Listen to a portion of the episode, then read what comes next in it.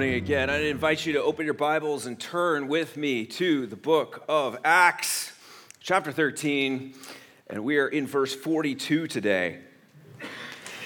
Um, there are some people that you could uh, spend a lot of time with and uh, hang out with that you just kind of you jive you know what I mean? Uh, you enjoy being around each other. You have great conversations. You share similar interests. You don't get on each other's nerves. Uh, and uh, just, just the conversation comes easy. Uh, maybe, maybe you spend time with them and the world doesn't seem like as dark a place it did before you spent time with them. But then there are other people there are other people. Some people drive you crazy. There's some people that drain your batteries. There's some people that leave you feeling empty. They leave you feeling unsettled. They, they, they leave you feeling uh, upset, maybe even a little depressed. Have you heard of ever heard of a person being toxic? A toxic person. We hear the word toxic a lot these days. There, there are toxic work environments, there are toxic relationships. She's so toxic. According to WebMD, reliable uh, medical diagnostic source. Uh, a toxic person. A toxic person is anyone whose behavior adds negativity and upset to your life. That's a pretty broad definition, isn't it? Uh, some, some students might be thinking, you know, I think a teacher or two of mine might be a little. T- I, I, I don't feel very good about myself when I get those grades on my tests. Some of us say, you know, government agencies, DMV, that's feeling pretty toxic to me. The times that I've had to wait in line there only to get all the way to the front of the line and get a scowl and a frown and being told that I don't have the right paperwork that I need. This may or may not be surprising to you. People these days say the church is toxic. They say the message that the church is out there proclaiming is a toxic message. Is the gospel of Jesus toxic? Uh, what is it about this, this good news that is toxic, that is so problematic? Could it be that the gospel actually is problematic, that it's not good news? Is it something that we should embrace wholeheartedly, or should we just keep it over there in the dark corner and only bring it out at the very last minute? And when we do, just bring it out in the most careful, most subtle way possible? Is the gospel toxic? Look at me with, uh, look, look, not, look with me at, not look at me, look with me at Acts chapter 13, verse 42. And we'll take a closer look of this gospel, what it is, and the impact that it has. In verse 42, it says this As they went out, the people begged that these things might be told them the next Sabbath. If you were here with us last week, you heard Brandon share about Paul and Barnabas proclaiming the good news of Jesus in this synagogue uh, in Pisidia, Antioch. And they're sharing from Israel's history how God brought about the Messiah and what the Messiah actually accomplished the salvation of their souls. That's actually the first point here. The gospel the gospel is the power of God for salvation. That's exactly what Paul wrote in Romans 1:16. I'm not ashamed of this gospel, for it is the power of God for the salvation to everyone who believes. In other words, this is where it's at. This is the solution that you have been looking for. Now, we talk about certain medications, certain pills, and we talk about them as being powerful and we do that because they may be effective, right? It's the same reason we talk about motors or engines as being powerful because they produce the results that we want. They'll, they'll turn a turbine or a drivetrain or cause something else to move. They produce something, and so they are powerful. And the gospel operates in the same way, in a similar way at least. Humanity has a need that must be met. It has a problem that must be solved. And that is how it might get rid of this guilt that is incurred because of turning its back on its maker. In the simplest terms possible, Paul makes it clear in Romans 3 all have sinned and they all fall short of the glory of God. That means every single person, every single one of us that's ever lived fails to measure up. Each one has missed the mark. They've offended and rejected the one who made them and who is actually responsible for, for keeping them breathing and in existence, keeping their molecules together at this very moment. They've offended him. They've walked away. They've gone their own way. And that comes with consequences. We don't like to talk about consequences. I don't like facing the consequences. But a perfect, all powerful, all just God can't ignore this offense. It has to be reckoned with. If it's not reckoned with, then God fundamentally has a departure from his own character. And that's why Paul writes in chapter uh, three chapters later the wages of sin is death. He writes in Ephesians 2 that's, that's the condition of every single human being's heart. They're, they're all, we're all spiritually dead. Whereas we were designed to know and to love and to enjoy this in, incredible being who created us, we're spiritually cut off and incapable of, of, of serving Him, of pleasing Him, of, of knowing Him, and actually enjoying Him. And instead, we've exchanged him for, for a cruel master, the Bible tells us. A cruel master, and ultimately abusive, oppressive, and, and destructive master. We're following around after one who's bent on rebelling against God, one who, one who lies to us, one who convinces us that the very best thing for us is to, is to chart our own course, to go our own way convincing us that we need to go convince everyone else, you know what, you need to respect my, my autonomy and my significance and, and attribute value to me and even sovereign to me, sovereignty to me. And that that's the highest possible good for me.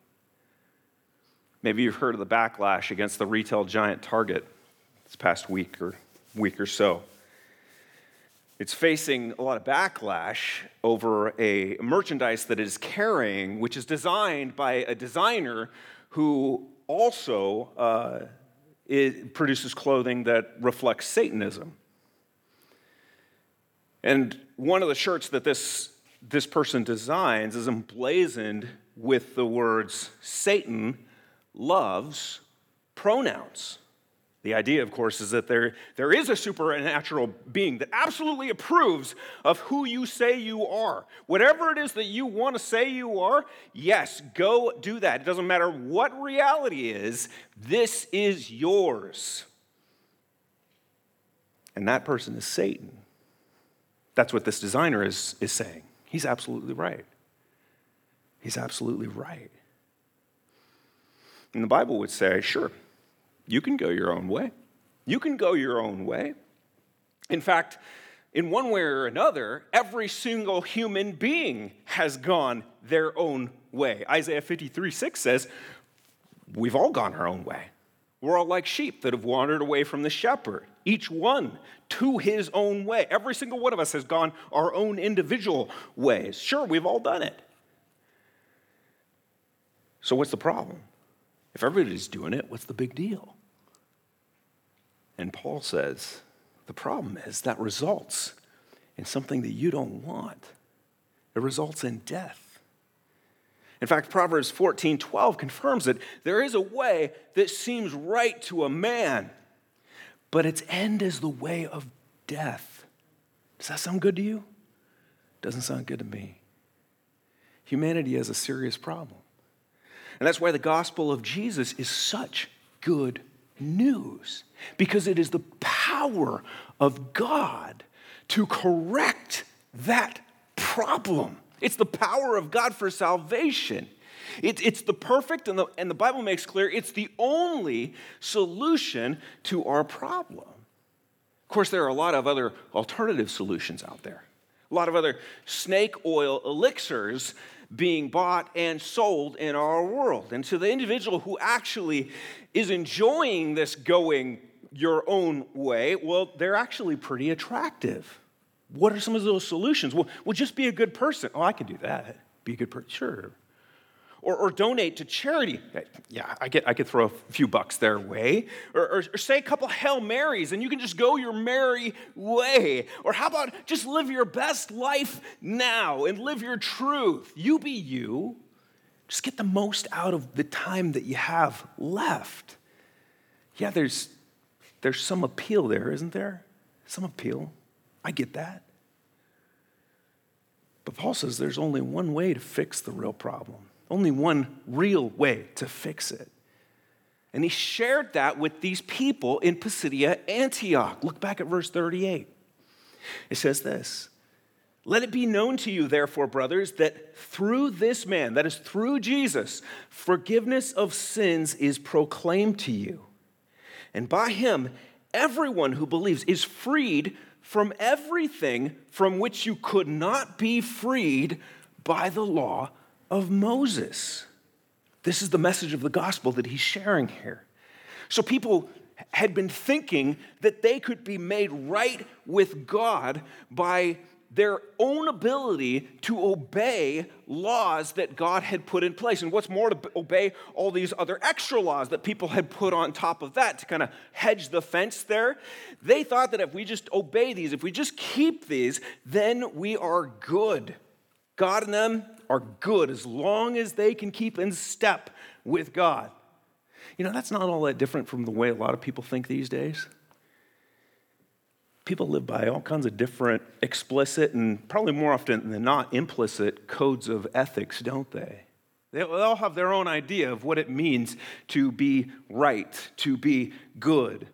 And some are, are created from the, the social groups that they, they're a part of, or or, or, other groups that, that, that, say this is what you need to aspire to. And it could include something like, you know, when you're a young person in school, it could be, you know, getting good grades.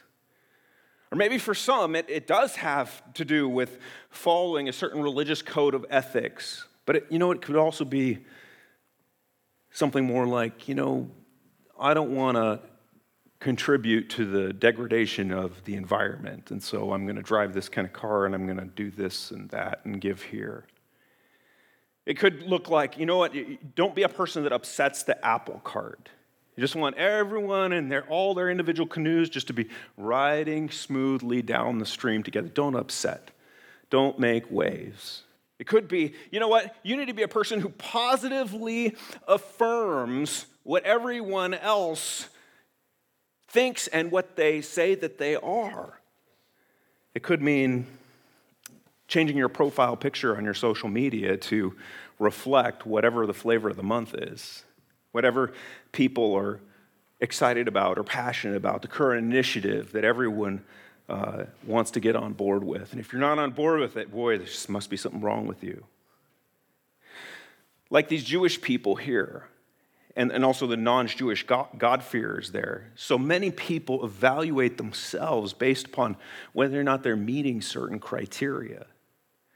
But here is Paul, and he's saying that Jesus does what no amount of measuring up to these other criteria could ever do. They can't accomplish what you need. Jesus accomplishes that, not them. Those who put their trust in Jesus, they have their sin, their guilt forgiven and removed. And that means that whatever offenses they have made that have separated them from the good relationship that they are supposed to have with their Creator, and that actually put them in a position to be judged by this Creator, all of those offenses have been put to right. They've all been washed away, they've been forgiven.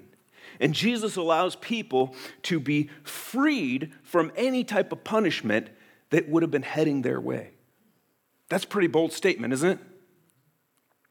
Powerful if it's true. Wow, that's powerful. Vitally, critically, crucially important if it, if it is actually in line with reality. How would these people respond to Paul and Barnabas proclaiming this, this news to them? Well, they, they responded well. They, they begged them, Paul, Barnabas, will you come back next week to synagogue next week? We want to hear more.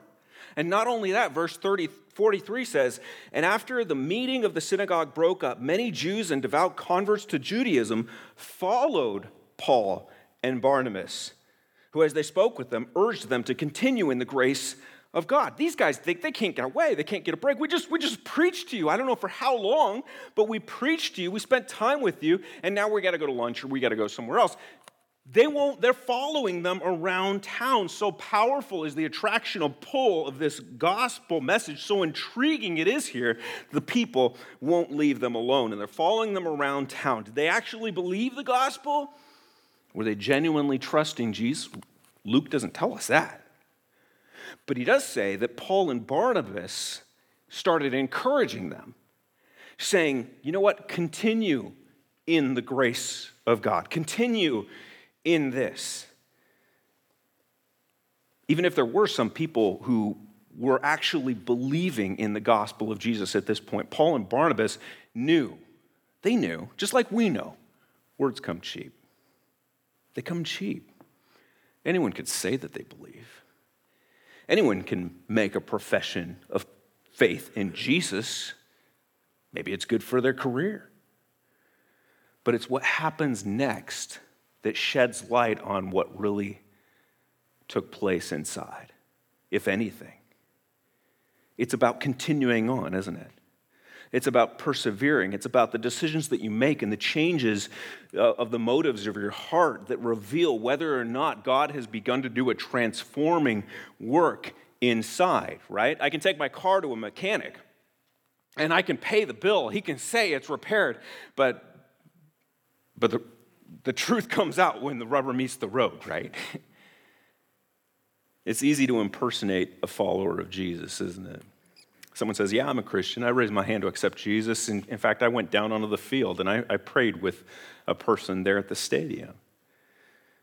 But then, as time goes on, their life begins to give evidence that nothing really happened. They didn't make the jump from the kingdom of darkness to basking in the light of the, of the kingdom of Christ. They're still, they're still in hot pursuit of those old desires. They're, they're going down that track as fast as they can away from Jesus. Yes, I'm a Christian. There they go. Yeah, I'm a Christian. What?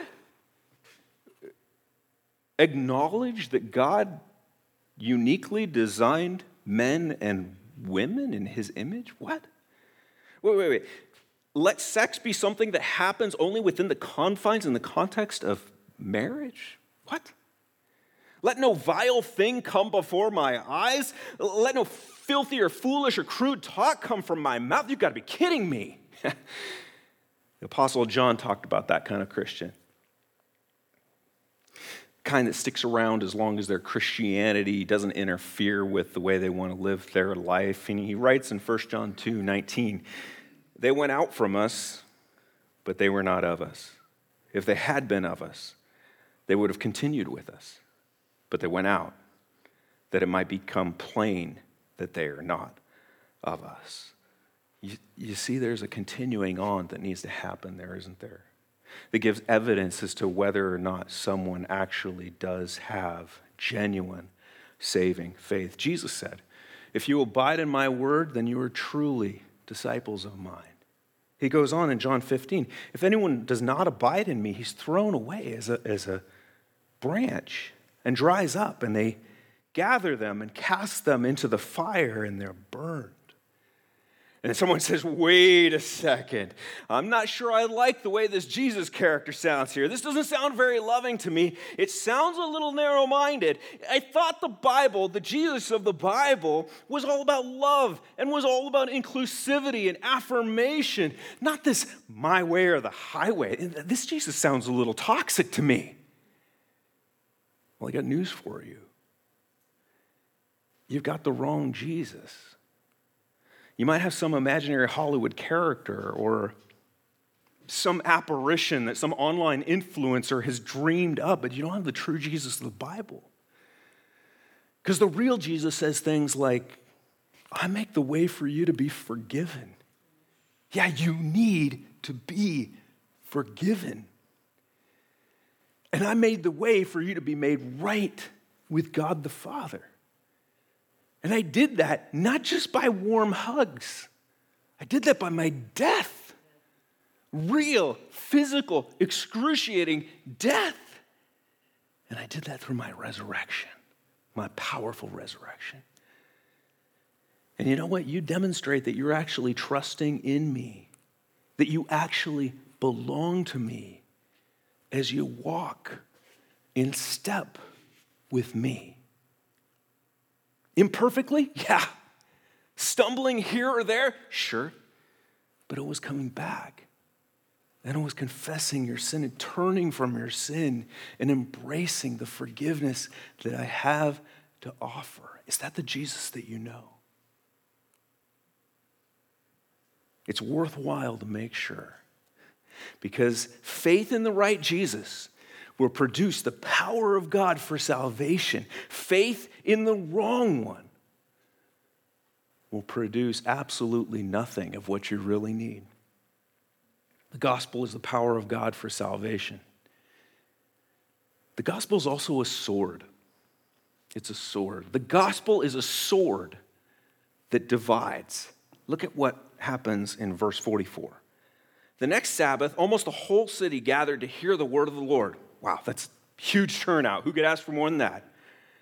But when the Jews saw the crowds, they were filled with jealousy and began to contradict what was spoken by Paul, reviling him. And what's going on here? Why, why are they all la di da one day and then next week they're all upset? Paul, this is trash that you're schlepping here. It says that they're jealous.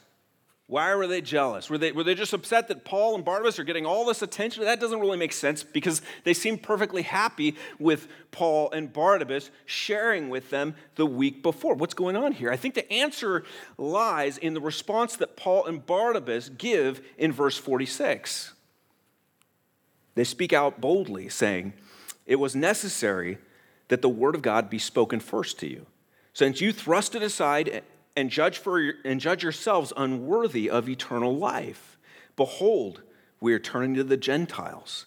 For the Lord has commanded us, saying, I have made you a light for the Gentiles, that you may bring salvation to the ends of the earth. What these Jews were jealous of wasn't, wasn't Paul and Barnabas and the attention they were getting.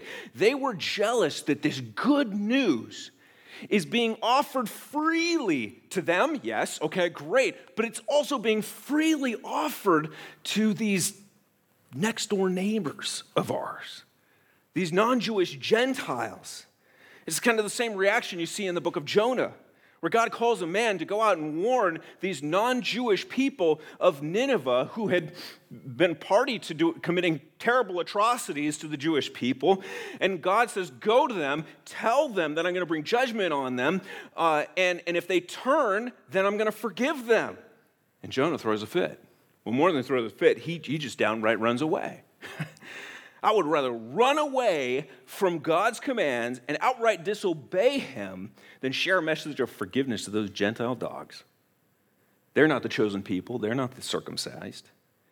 Jonah actually gets so upset that he, he, he says, I'd rather die than these people turn around and avoid God's punishment.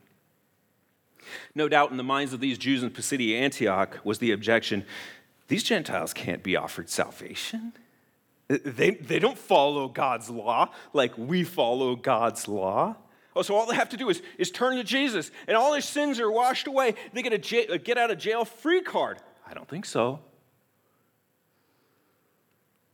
We might think that the good news of the gospel would unite, and it, and it can, and it does. But it also divides people, doesn't it? It divides people as it comes in contact with the sin that holds them captive. Here in Acts 13, it was the sin of self righteous pride coming face to face with the gospel, and it blew the whole thing up.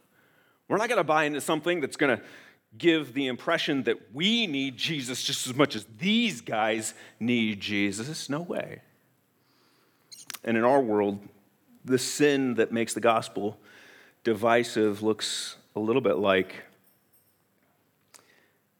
How dare you imply that who I say I am, or what kind of lifestyle I choose to live, or, or who I decide to love, and how I decide to, lo- to love them is less than okay.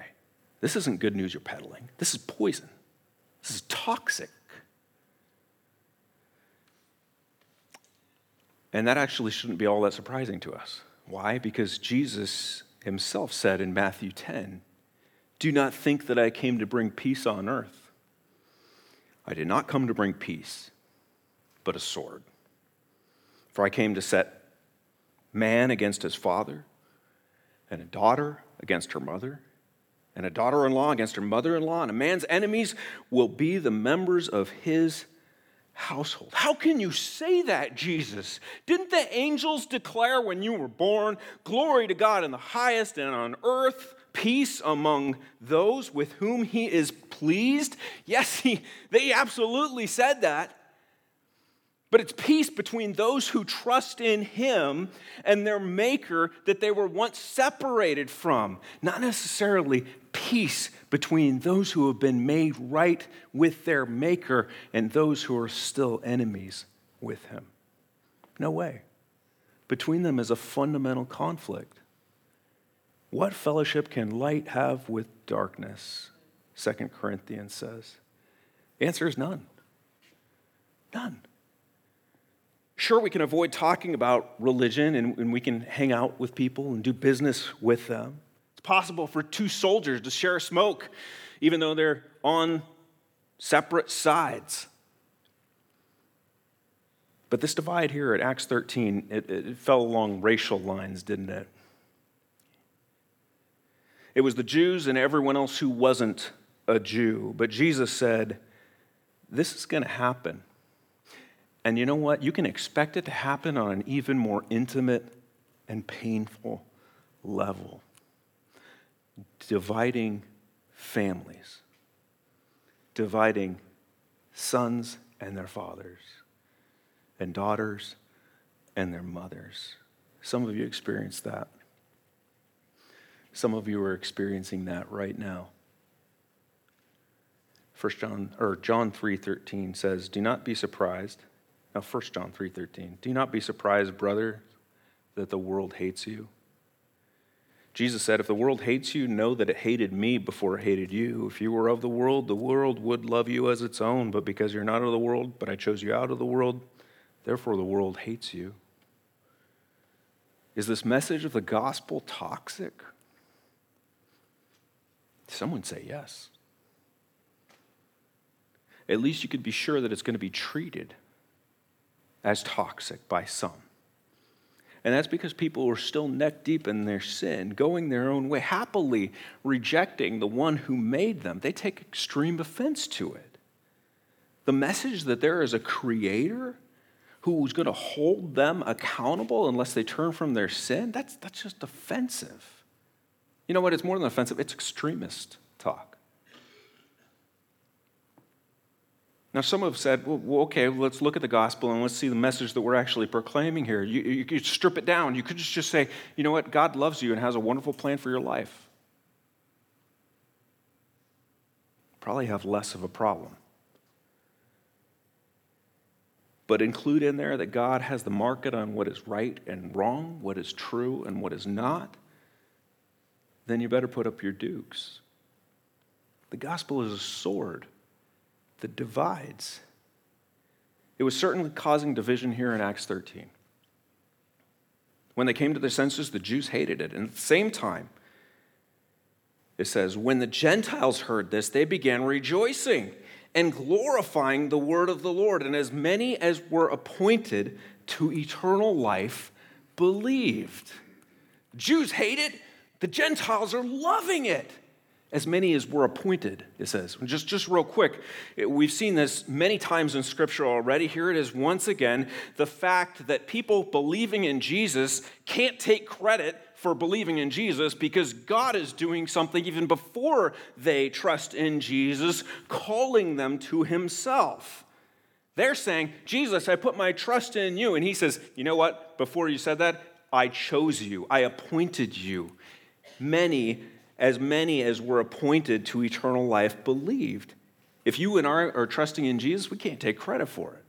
That may sound like we, we could probably turn that around and make it sound like some type of prideful thing. You know, I've been chosen. What about you? But really, it should make us the humblest of all people. I don't deserve to be chosen.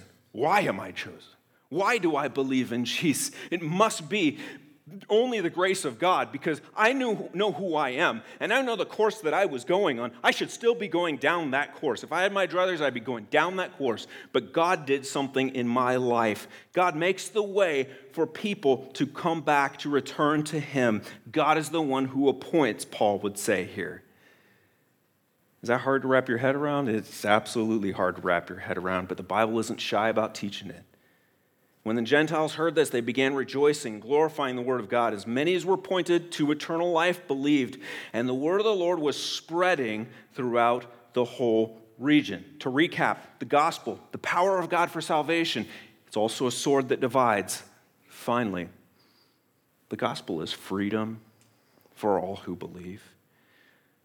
We actually read that in Acts 30, uh, 13, 38 and 39. Paul told these people, Let it be known to you, therefore, brothers, that through this man, forgiveness of sins is proclaimed to you, and by him, everyone who believes is freed from everything from which you could not be freed by the law of Moses. People who exchange the old life of rebellion for the life that Jesus offers are freed. They're freed from the penalty of their sin. Hallelujah. No longer do they have to fear the coming wrath, the coming punishment from the Creator that should justly punish them because you know what? Their sin has already been punished on Jesus. But not only that, they're freed from the need of, of, of being liked by other people. People have been made right with God, they have all the affirmation and all the love and all the significance and value they could ever ask for. We don't always realize it, but we need to realize it. We're able to say, if God is for us, who cares who's against us? This is amazing. We're freed from all that. They're also freed from worrying about the disapproval and the condemning voices of people around them. Because they've been made right with God, they can say with the psalmist confidently, The Lord's on my side. I will not fear.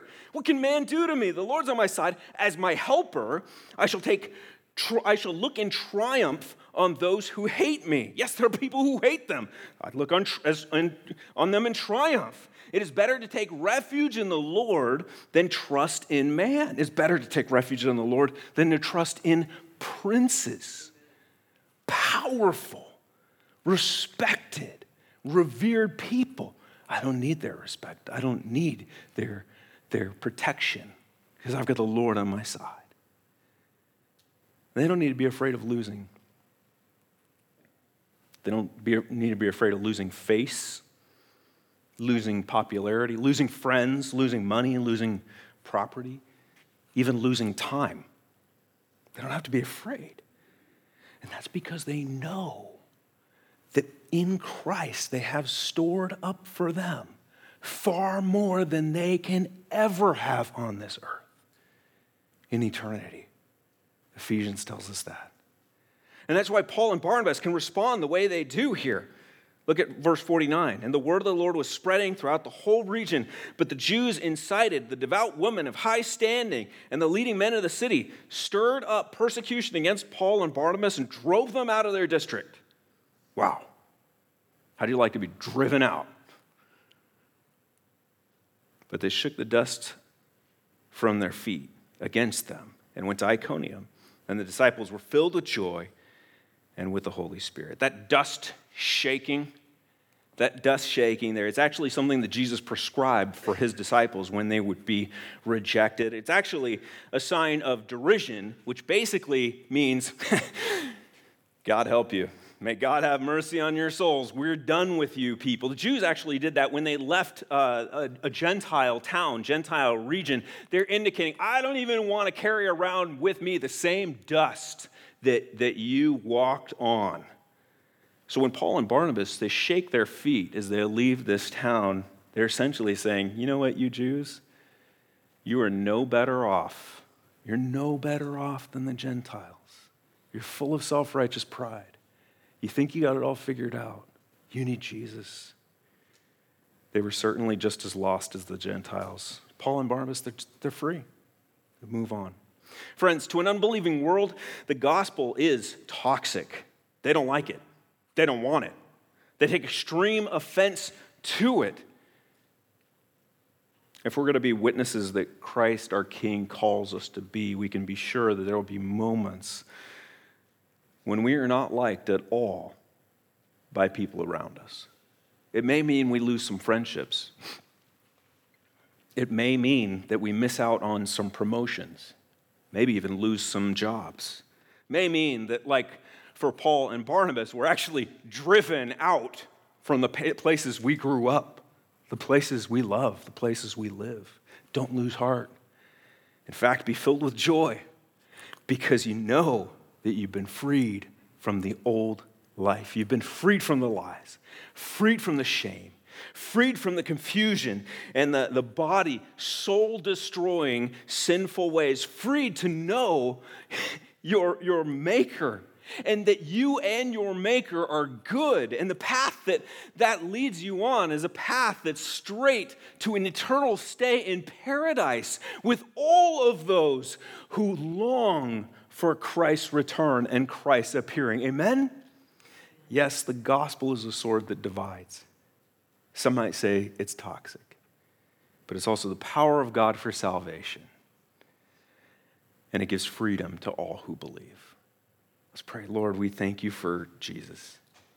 We thank you for this incredible hope that we have in him. People who do not deserve any hope, who deserve nothing, nothing less than the full pouring out of your justice against us for the wrongs that we have committed, Lord. Thank you for Jesus, the one who took our place, the one who went boldly and purposefully and sacrificed himself, Lord, as we celebrate those and are thankful for those who have died for our freedom. We thank you first for Jesus. Thank you, Lord, for the gift of Jesus, the blood that was shed, the body that was broken. And Father, thank you that you have made a way, the only way for us to come to you. Thank you for opening our eyes. Lord, may we continue to trust you though people rise up and say all sorts of things about you and your people, may we boldly, confidently trust you. We love you, Lord, and pray these things in Jesus' name. Amen.